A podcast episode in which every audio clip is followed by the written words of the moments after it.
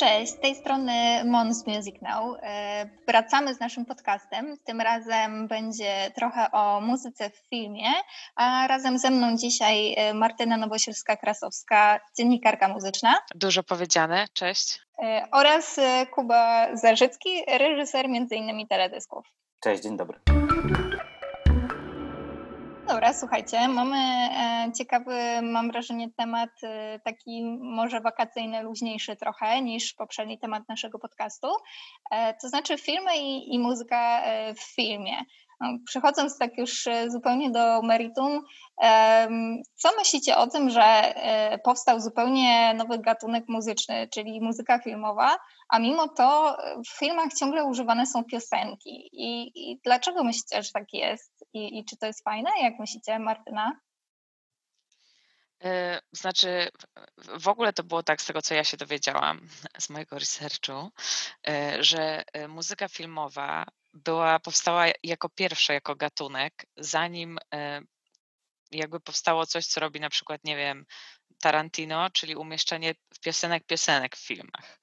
Czyli jakby to nie było tak, że o, że ludzie wybrali piosenki, umieszczali w filmach, tylko raczej właśnie to od soundtracków zaczęła się muzyka filmowa, takich typowo muzyczno-filmowych, że tak powiem.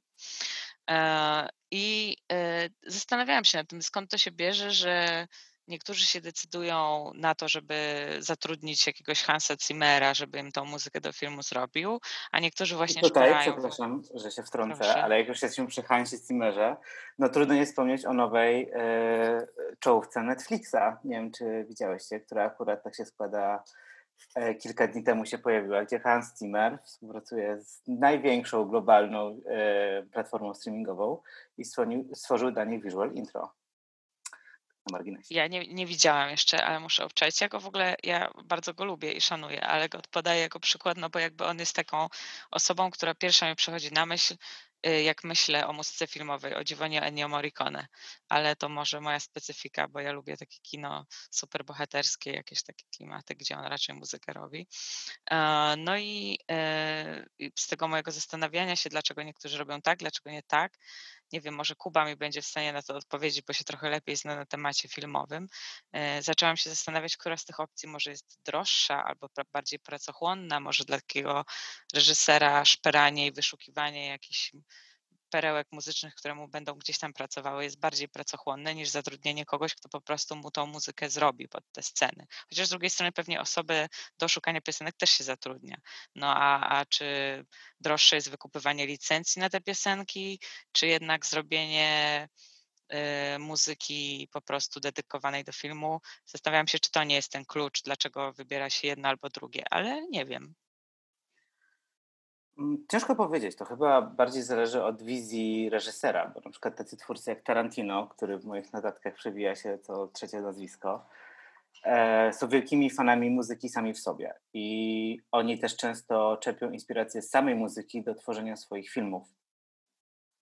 To też są, e, na przykład jak pamiętamy początek Wściekłych Psów, tam co prawda nie pojawia się piosenka Madonny, ale tam się pojawia scena, w której przy stole siedzi, nie wiem, dziewięciu chłopów i gada o piosence Like a Virgin. I to jest cała zacięta dyskusja e, na początku tego filmu. Tak otwiera się ten film.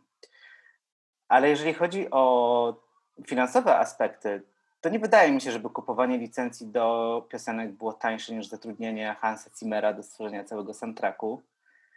Mm, z tego, co mi się wydaje, to jako gatunek muzyka filmowa powstała pierwsza, bo to się bierze wszystko z tego, że na początku kino było nieme. E, więc żeby zapełnić tą lukę, tak jakby naszą lukę kognitywną, poznawczą podczas oglądania filmów, w którym nie ma żadnego dźwięku, przychodzili ci panowie i grali na pianinkach. Ja sobie tak to wyobrażam, co nie? Nawet w Berlinie do tej pory w kinie Babylon e, odbywają się takie pokazy. Ja byłem ostatnio na pokoju pana Caligari, czy doktora Caligari, e, przy żywej orkiestrze niesamowite doświadczenie. Naprawdę polecam. Wow, brzmi nieźle.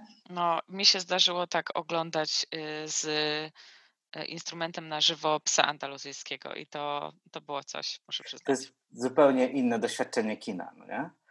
Um, I wtedy właśnie zaczęła się, zaczął się ten mariaż um, filmu i, i muzyki. Tak mi się wydaje. Dlatego muzyka filmowa była zdecydowanie pierwsza niż wykorzystywanie piosenek, bo takie popowe utwory zaczęły się pojawiać dopiero, mi się wydaje, w latach 70., 80., w różnym natężeniu i z różną intencją. A później zaczęło się granie ciszą, co już jest w ogóle oddzielnym, oddzielnym tematem, bo kiedy już widz przyzwyczaił się do soundtracku i przyzwyczaił się, że jest ta ścieżka dźwiękowa, jest ten podkład, którego się spodziewa, trudno wyobrazić sobie na przykład jakąś romantyczną scenę bez romantycznej muzyki, albo chwilę grozy e, bez jakiejś e, niepokojącej muzyki, to twórcy zaczęli wykorzystywać brak muzyki, aby wzbudzić pewne emocje e, w widzach. Więc to też jest ciekawy aspekt. No, ja cieszę się, że tak idziemy takim rysem historycznym, trochę chronologicznie z historią kina tutaj Mm, zaznajamiamy naszych słuchaczy, bo faktycznie e, jest coś takiego, e, przynajmniej ja sobie o tym myślę tak, że mm, tę muzykę filmową, e, piosenki jako takie wzbogacają przede wszystkim o coś, czego w muzyce filmowej no, zazwyczaj nie ma, czyli o tekst. Tak, i teraz cała gra tego, jak tekst w piosence ma się do tekstu w filmie, to jest myślę osobna w ogóle osobny temat na dyskusję, bo Przychodzą mi do głowy różne filmy, e, choćby e, czołówka filmu Closer, e, gdzie gra piosenka The Blower's Daughter Damiana Rice'a, która właściwie podsumowuje całą fabułę filmu i, i, i, właściwie po tej czołówce można by już tego filmu nie oglądać, bo, bo ta piosenka de facto ją jakoś tam streszcza. Więc ciekawe jest to, że ta muzyka, która, tak jak mówicie, miała być tym tłem, podbijać emocje i tak dalej, nagle dostaje dostaje tą warstwę e, liryczną, są to pojedyncze e, piosenki i, e, i ten film się zmienia, tak? W sensie coś jest wstrzyknięte tutaj do tego, co, co już znamy, do tych ruchomych obrazków i, i, i nagle jest zupełnie jakaś nowa relacja, nowa układanka i faktycznie być może ten widz jest zaskoczony. Jakby jeżeli chodzi o te piosenki, to też musimy się zastanowić, jakie piosenki są wybierane, no bo często są wybierane piosenki, które już same w sobie niosą pewien bagaż które niosą już jakiś bagaż skojarzeń, takich swoich doświadczeń i często one są wykorzystywane właśnie dlatego, nie tylko przez tekst, bo czasem tekst nie ma nic wspólnego z, z fabułą filmu, ale często te piosenki też są wykorzystywane, bo one w sobie, same w sobie są jakimś kodem kulturowym. I to też jest ciekawe, w jaki sposób jest to wykorzystywane, bo zależy od intencji twórcy. Dokładnie, to jest tak jak z tą piosenką Madonny, o której wspomniałeś, tak? która jakby staje się podwaliną do e, dyskusji w gronie e, facetów, tak? którzy, którzy zawzięcie, e, po prostu wymieniają się zawzięcie swoimi opiniami, ale te opinie mają, tak? E, ponieważ ta piosenka ma status e, kultowej.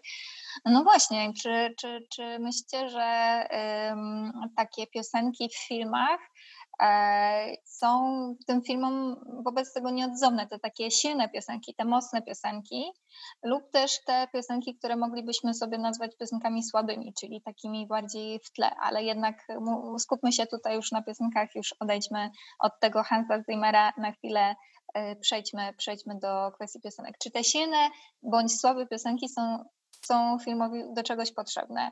E, jak myślicie?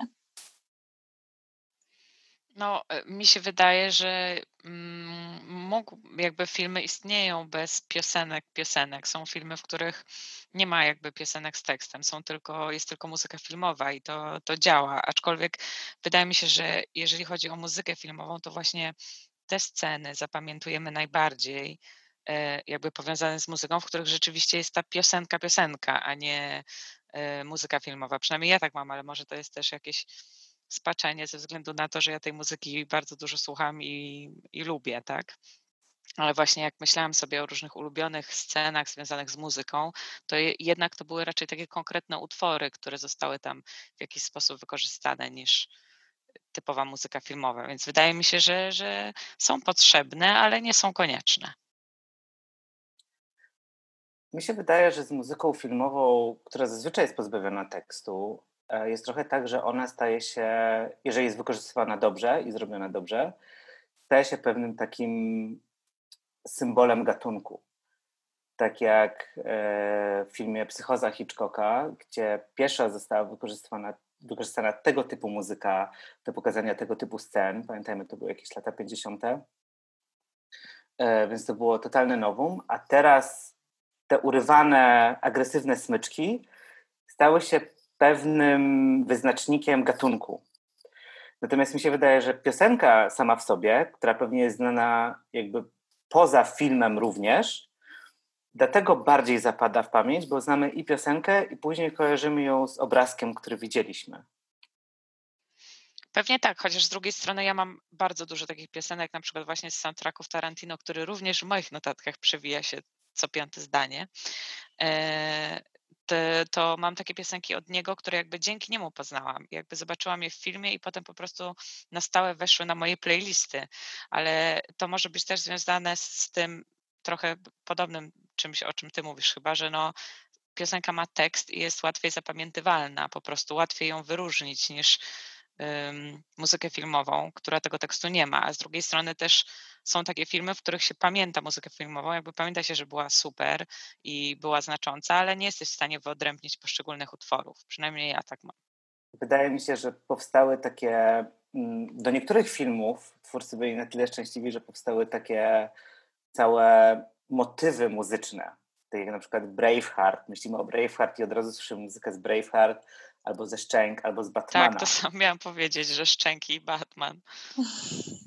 jakby niezależnie od y, tych motywów, bo, bo y, wracamy sobie do tej y, muzyki filmowej, która na pewno jeszcze nam wypłynie wiele razy, ale czy nie macie takiego wrażenia, że na przykład zbyt silny dobór, dobór zbyt silnych piosenek czyli właśnie takich utworów, które już się z czymś kojarzą, już niosą ze sobą jakiś bagaż kulturowy, o którym mówił Kuba.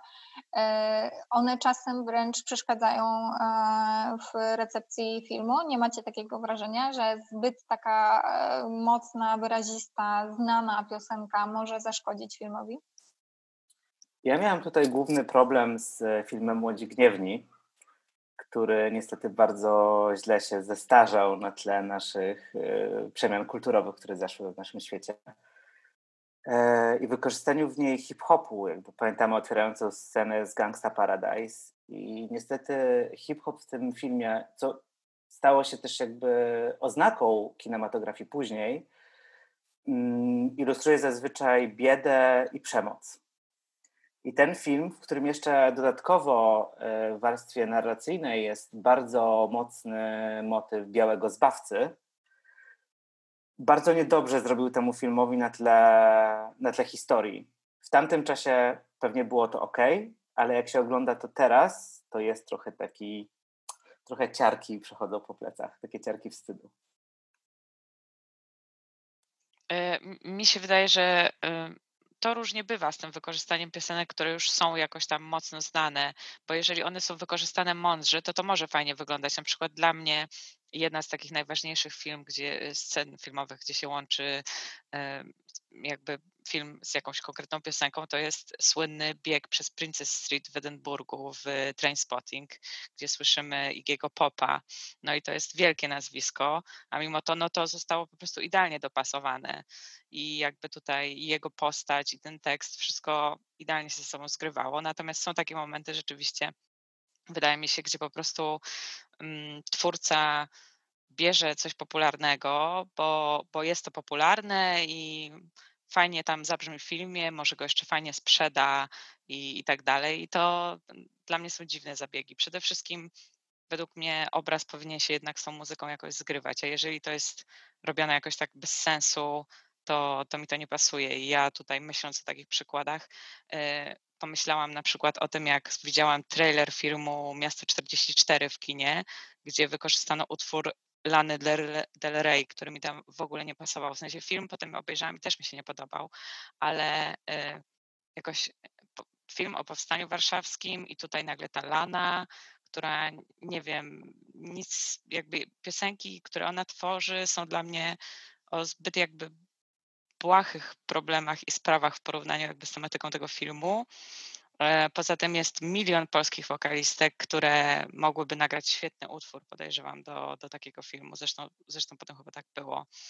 E, I, I to było dla mnie po prostu takie właśnie klasyczne zagranie pod publiczkę, że ona jest popularna wśród dzieciaków, dajmy ją do tego filmu, co chcemy, żeby też młodzież obejrzała. I to, to było straszne po prostu.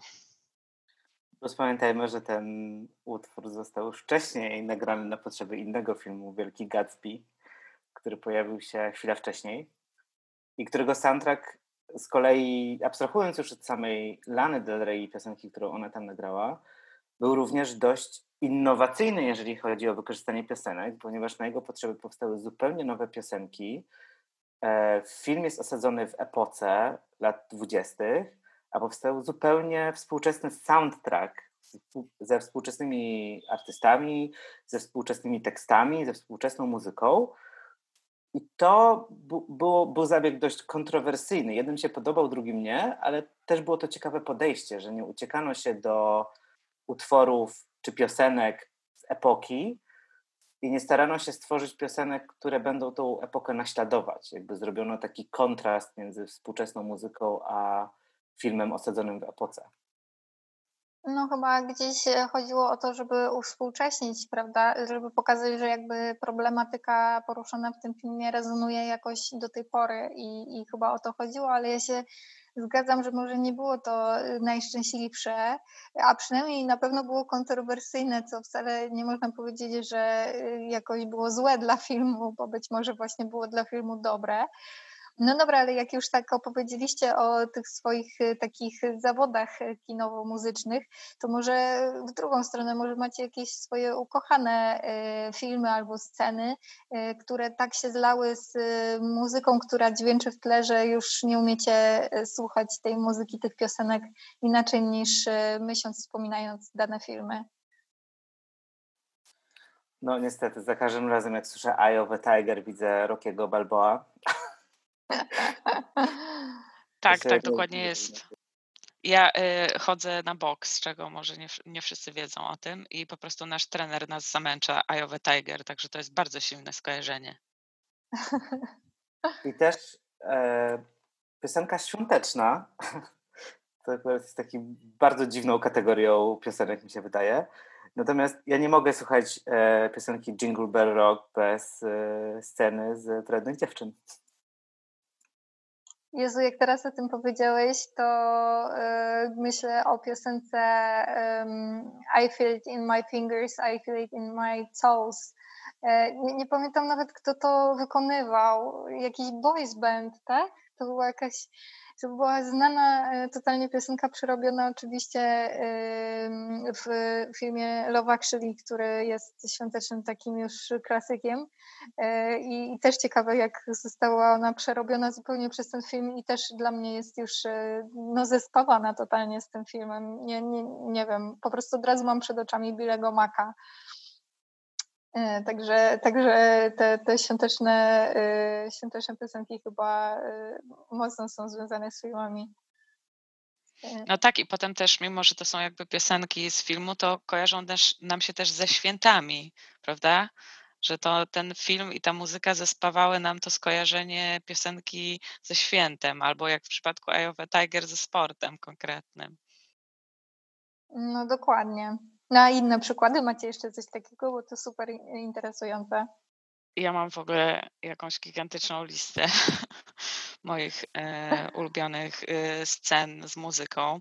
W ogóle to może się wydać dziwne, ale jak zaczęłam sobie myśleć o właśnie takich e, scenach muzycznych, gdzie po prostu pamiętam konkretnie kawałek, po prostu mogę go zanucić w głowie, to pierwsza rzecz, o której pomyślałam, to była scena lap dance'u w Death Proof Quentina Tarantino jak tam po prostu dziewczyna tańczy do Down in, in Mexico. Mexico. Tak, tak, tak. Po prostu nie wiem, to widocznie po prostu było tak genialnie zrobione, że tak silnie mi zapadło w pamięć. I y, zresztą Tarantino ma dużo takich scen, chociażby y, w Kill Billu. Tutaj rozmawiałam też y, z moimi bliskimi, przygotowując się do tego podcastu o takich scenach to wszyscy też mówią Kill Bill, tam walki w Kill Billu, a ja akurat nie pamiętam muzyki za bardzo, która tam się pojawiała przy walkach, a pamiętam e, muzykę, która się pojawiła jak e, znaczy przebrana w strój pielęgniarki, jedna z morderczyń szła e, po szpitalu i gwizdała sobie pod nosem. I to po prostu jest też no, powiązane ze sobą nierozerwalnie dla mnie. To, to, to takie przykłady właśnie z Tarantino, ale są jeszcze inne filmy, gdzie chociażby jak mówiliśmy tutaj o piosenkach, które już miały jakiś swój bagaż, które się gdzieś pojawiły, to oglądałam taki film Crazy z kropkami między tam e, literkami, gdzie była taka ważna scena, powtarzająca się, przewijająca się przez cały film, w której e, ojciec śpiewa piosenkę Aznawura, która w ogóle tekst chyba nie jest za bardzo powiązany z tym, co się tam dzieje, moim zdaniem. Ja nie znam francuskiego też, ale tam staje się, że jest o jakichś rzeczach, które nie mają związku, ale ona była bardzo ważna dla tego bohatera i jakby śpiewają za każdym razem i ja w ogóle samą postać Aznawura poznałam przez ten film, co jest bardzo dziwne, bo on jest jakby jakąś legendą piosenki francuskiej. I no to też wskazuje na to, że jakby piosenka z bagażem już swoim kulturowym może być dobrze wykorzystana. I no, ja mam długą listę, więc może nie będę już dalej mówić. Może trochę teraz wypowiecie i ja ewentualnie jeszcze coś dorzucę. Ja też mam długą listę. Niekoniecznie piosenek, które um, zapadły mi w pamięć, bo je lubię, albo mi się podobała ta scena, um, ale dlatego, że po prostu zapadły mi w pamięć z jakiegoś takiego lub innego powodu. I tutaj Tarantino też jest e, dość ważną postacią na tej liście. Na przykład w Kill Billu um, piosenka Bang Bang Nancy Sinatry, która również pojawiła się w filmie Wyśnione Miłości w wersji włoskiej. To było dość ciekawe, żeby zobaczyć tę samą piosenkę w tych dwóch skrajnie różnych filmach. Mm, to było dla mnie jakieś interesujące doświadczenie jako twórcy filmowego.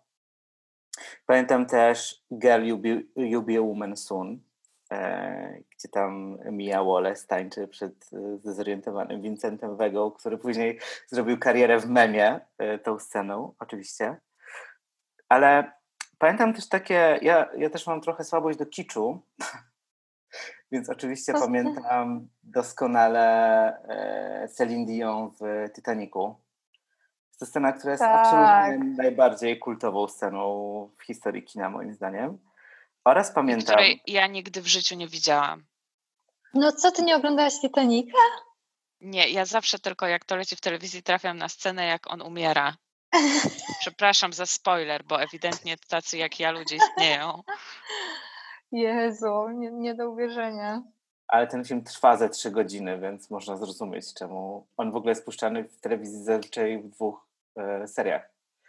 Część pierwsza i część druga. Taka ciekawostka. Ale pamiętam też taki bardzo niedobry film e, Pearl Harbor z bardzo niedobrą piosenką zespołu Faith Hill. Nie pamiętam już, jak ta piosenka się nazywa.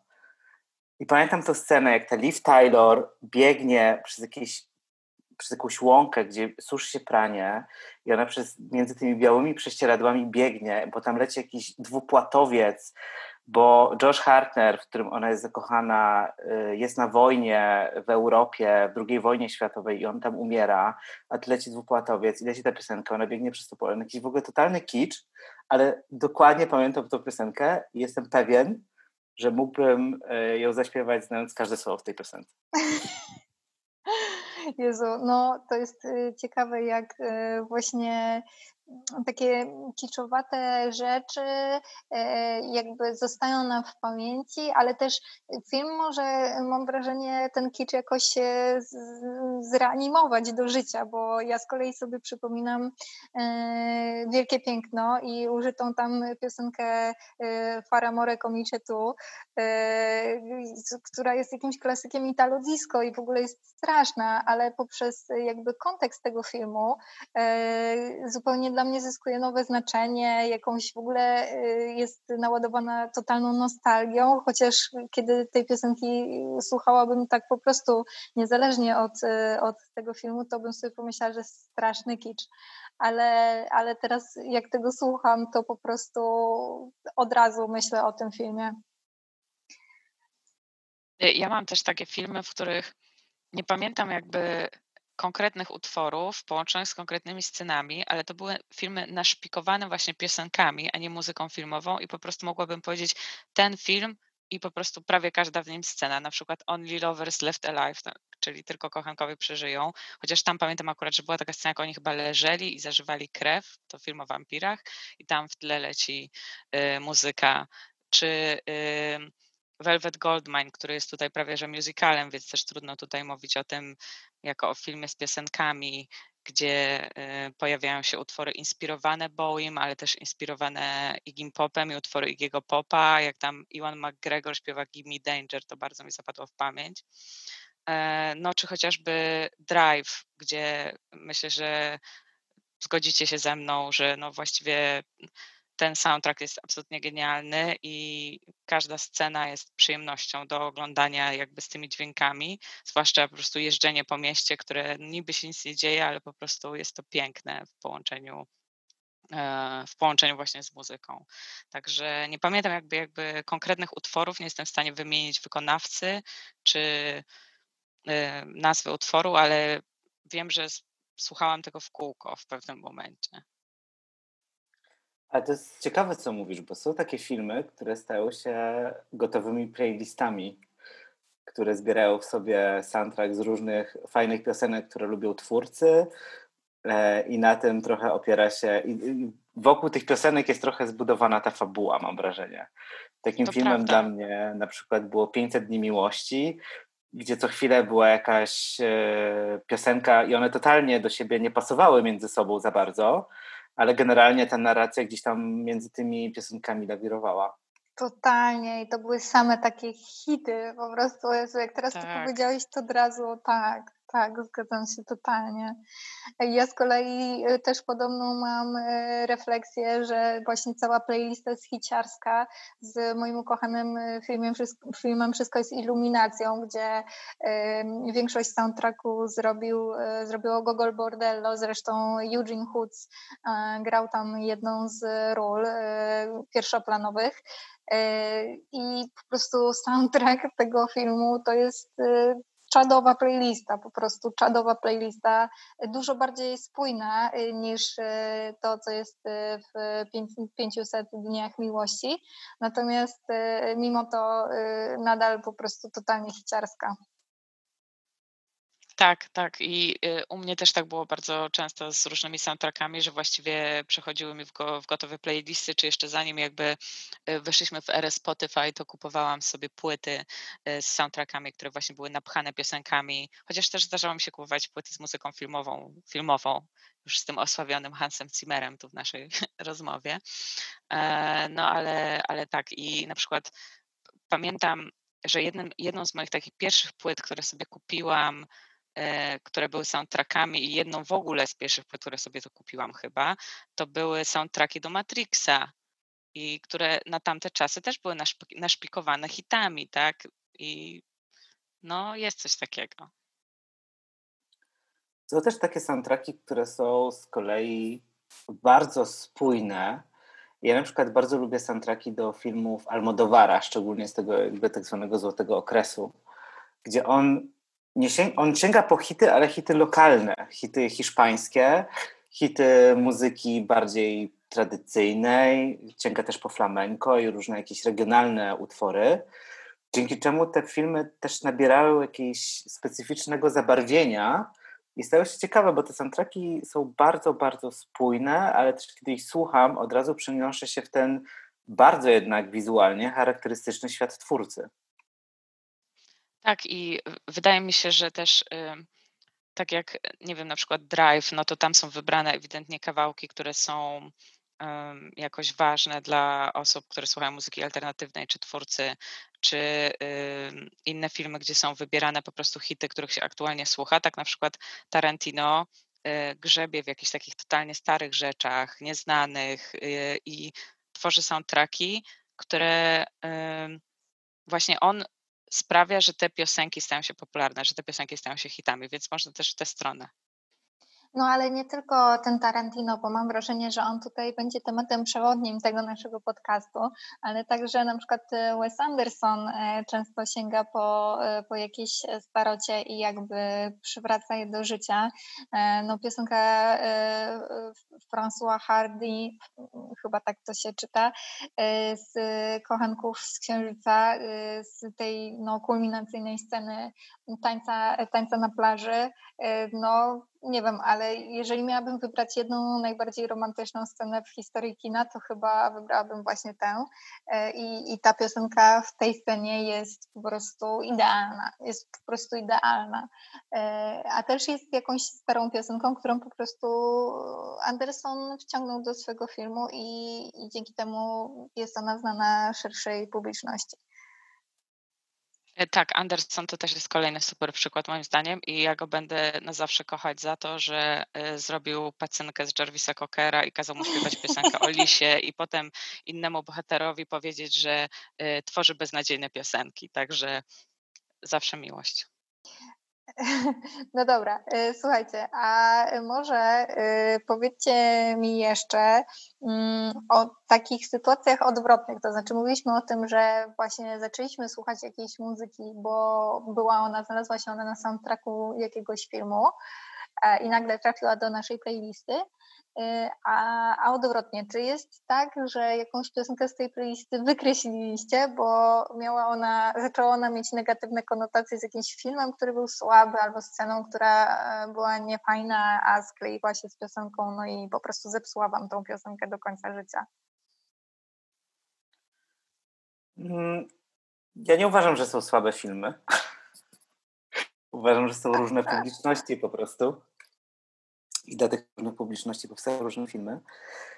Ja chyba nie mam takiej, e, takiej piosenki, ale ja też trochę inaczej niż wy mam wrażenie patrzę na muzykę w filmie, bo ja traktuję ją trochę bardziej instrumentalnie jednak. Dla mnie piosenka, tak jak rozmawialiśmy, czy muzyka filmowa, jednak powinna, i takie jest jej zadanie w filmie, jakby podbijać emocje bohaterów albo pozwalać widzowi e, na danie metafor. Więc dla mnie te piosenki, jakby ja pamiętam te piosenki, ale one aż tak strasznie się dla mnie z tymi scenami chyba w mojej głowie nie sklejają. E, ja nie mam takich piosenek, które bym wykreśliła ze swojej playlisty z okazji tego, że pojawiły się w filmie, ale mam takie piosenki, które e, przez to, że pojawiły się w jakiejś konkretnej scenie, w jakimś konkretnym filmie, to po prostu zupełnie zmieniłam swoje patrzenie na nie. I dla mnie takim koronnym przykładem jest użycie Eni w Dziewczynie z tatuażem. Nie chcę tutaj za wiele spoilować, ale e, przy revealu mordercy pojawia się Enia i jest to bardzo, bardzo, bardzo dziwna scena i od tamtej pory Enia już nigdy nie zabrzmiała dla mnie tak samo. Wow, nie, nie oglądałam, muszę przyznać, e, ale teraz mam olbrzymią ochotę. W mechanicznej pomarańczy też się pojawia Singing in the Rain, co jest ciekawe. Tak, bo, tak, i niszczy ten utwór. Scenę, tak, obrazuje scenę totalnej przemocy. Tak, brutalnego gwałtu. E, no właśnie, bo kurczę, chyba ta relacja filmu i, i muzyki jednak jest y, niezwykle ze sobą y, bliska i mimo tego, Kuba, że ty mówisz, że traktujesz tę muzykę bardziej instrumentalnie, to ja myślę, że jednak y, tutaj no, ta relacja jest wielowątkowa, wielowymiarowa.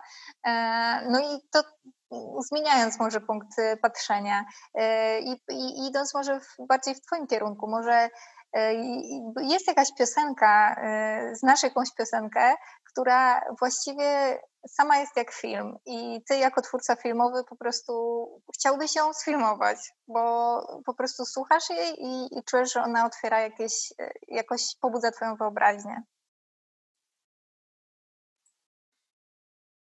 Naprawdę bardzo dużo takich piosenek, szczególnie ja bardzo też zwracam uwagę na tekst piosenki więc dla mnie często tekst piosenki jest jakimś punktem wyjścia do myślenia o tym, jakim chciał, chciałbym ją zilustrować obrazem, jaką historię chciałbym opowiedzieć.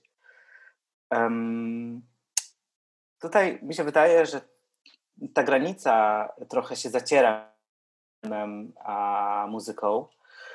No to chociażby co zrobiła Beyoncé swoimi dwoma ostatnimi albumami, nazwanymi Visual Albums, gdzie stworzyła no, pełnometrażowe filmy, które składały się z teledysków do poszczególnych jej utworów. Wcześniej um, to było Lemonade, które było przełomowe, a teraz um, wydaje mi się, że to było w, w kolaboracji z Disneyem do Black is King.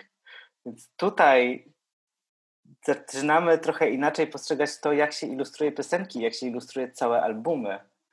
bo te historie y, przestają się zamykać w pojedynczych teledyskach, mam wrażenie, i w poszczególnych historiach, a wchodzimy trochę w erę tworzenia większych, dłuższych form wizualnych, opierających się nie na poszczególnych piosenkach, ale już na całych albumach, co dla mnie jest super ciekawe.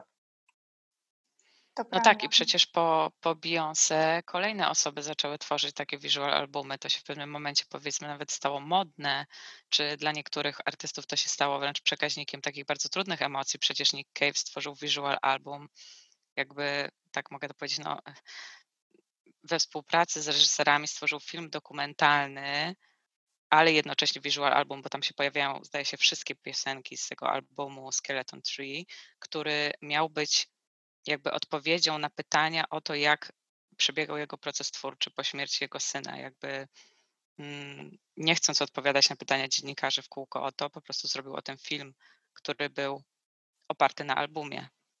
Tak.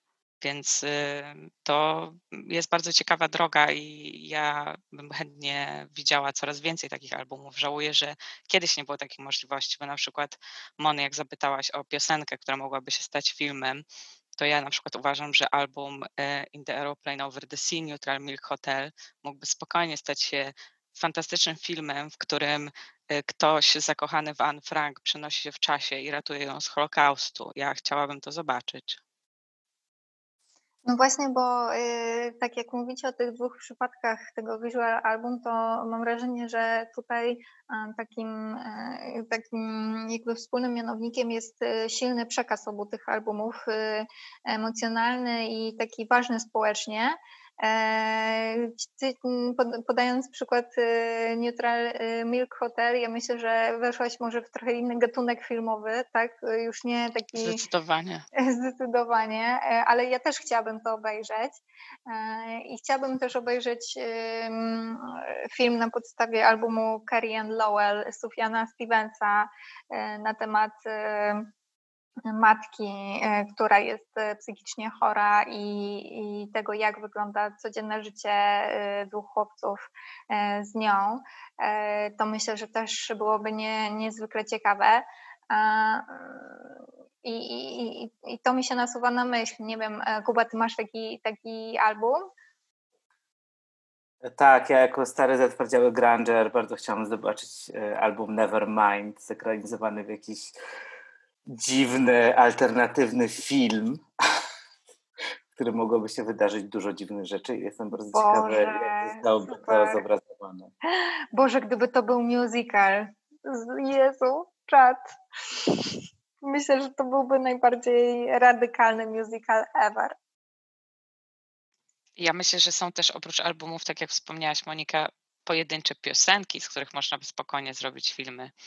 Przecież są tacy twórcy, którzy po prostu w piosence są w stanie umieścić całą historię, jak chociażby, nie wiem, wspomniany tu już wcześniej Nick Cave na y, Murder Ballads, przecież tam każdy utwór jest jakąś historią, która spokojnie mogłaby być filmem o jakimś seryjnym mordercy, czy jakiejś kobiety, która się mści. Ja wiem, że znowu tu wchodzę w jakiś zupełnie inny gatunek filmowy, ale no ja, ja lubię po prostu takie rzeczy chyba.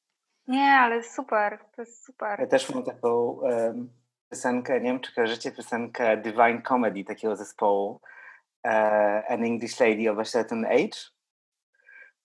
nie, jest, chyba nie kojarzę tej piosenki. To jest piosenka, która totalnie opowiada całą historię upadku um, kobiety z wyższych brytyjskich sfer jakieś dziwne, mroczne, socjalistyczne łapy, które odebrały jej majątek i ona odesłała swoje dzieci i teraz biega po plażach um, południa Francji, totalnie biedna, szukając jakiejkolwiek ze strony młodych francuskich chłopców. Moim zdaniem gotowy scenariusz na film. Można to ekranizować. Super. A myślicie, że są takie piosenki, które mogłyby być scenariuszem do jakiegoś slashera, albo jakiejś głupiej komedii, albo jakichś innych wykręconych gatunków. Tak, Dla mnie na przykład ponownie Nick Cave. Nieśmiertelny Nick Cave. Dla mnie też piosenka Sympathy for the Devil um, Rolling Stonesów jest taką uh, aż proszącą się o ekranizację w postaci scenariusza utworem. I co ciekawe, w moim researchu, który robiłem, ona przejawia, przewija się w filmach bardzo, bardzo często, natomiast jako właśnie część filmu, a nie jako oddzielny, mm, oddzielny sam sobie teledysk, ale myślę, że na jej podstawie mógłby powstać bardzo fajny scenariusz. Ja myślę, że my tutaj po prostu tryskamy pomysłami i po prostu szkoła filmowa w Łodzi powinna natychmiast się z nami skontaktować i, i my podrzucimy kolejne pomysły. Słuchajcie, to, to jest niesamowite, y, jak kreatywnie można podejść do muzyki. Szczególnie, że mam wrażenie, że muzyka po prostu zawsze łączy się z jakimiś obrazami i nawet jeżeli nie jest zobrazowana w żaden sposób, to my jakby samo odczuwanie jest już e, jakoś e, wizualne, tak, przez właśnie nasze zanurzenie w kulturze, e, przez to, jak odbieramy świat. Więc, więc myślę, że to jest naprawdę fajny temat i mam nadzieję, że coraz więcej twórców będzie szło tym tokiem myślenia. E, no dobra, słuchajcie, rozgadaliśmy się strasznie, e, ale cieszę się bardzo, bo, e, bo bardzo fajny jest to temat. Czy macie jakieś jeszcze uwagi końcowe, o czym bardzo chcieliście powiedzieć, ale nie udało się w trakcie tego podcastu? Ja bardzo chcę powiedzieć, nawiązując do Twojej wypowiedzi, że pośród nas tu siedzi reżyser, który może skorzystać z tej całej gamy pomysłów, które przedstawiliśmy i przedstawiłyśmy. Ja już tutaj e, rozmawiając z wami spisuję scenariusz do albumu Nevermind. Więc... Też e, chciałam tylko zaznaczyć, że mało patriotycznie nie powiedzieliśmy o żadnych polskich piosenkach, które e, mogłyby tutaj inspirować e, Kubę i innych twórców filmowych. E, I tak na szybko teraz spróbuję, próbuję sobie coś e, no, przypomnieć, żeby nie było tutaj Historia blamarzu. chłopaka, chłopaka z małego miasta, czyli podsiadło, który wyjeżdża do drugiego miasta, dużego miasta i tu przechodzimy już w tako. Boże, Martyna. Przemiana bohatera. To się wytnie. Nie, ale, ale, ale nie wiem, ale Kuba, jeżeli wymyślisz jakiś fajny film na podstawie piosenek Beaty Kozidrak, to jesteś mistrz. Uważam, że to byłby piękny film. Tak. Dobra, słuchajcie, i tym akcentem optymistycznym e, kończymy dzisiejsze spotkanie. E, e, był z nami Kuba Zarzycki, reżyser między innymi teledysków oraz Martyna Nowosielska-Krasowska, dziennikarka muzyczna. Ja jestem Mon Sadowska z Music Now i bardzo Wam dziękuję za atencję i zapraszam na kolejny podcast.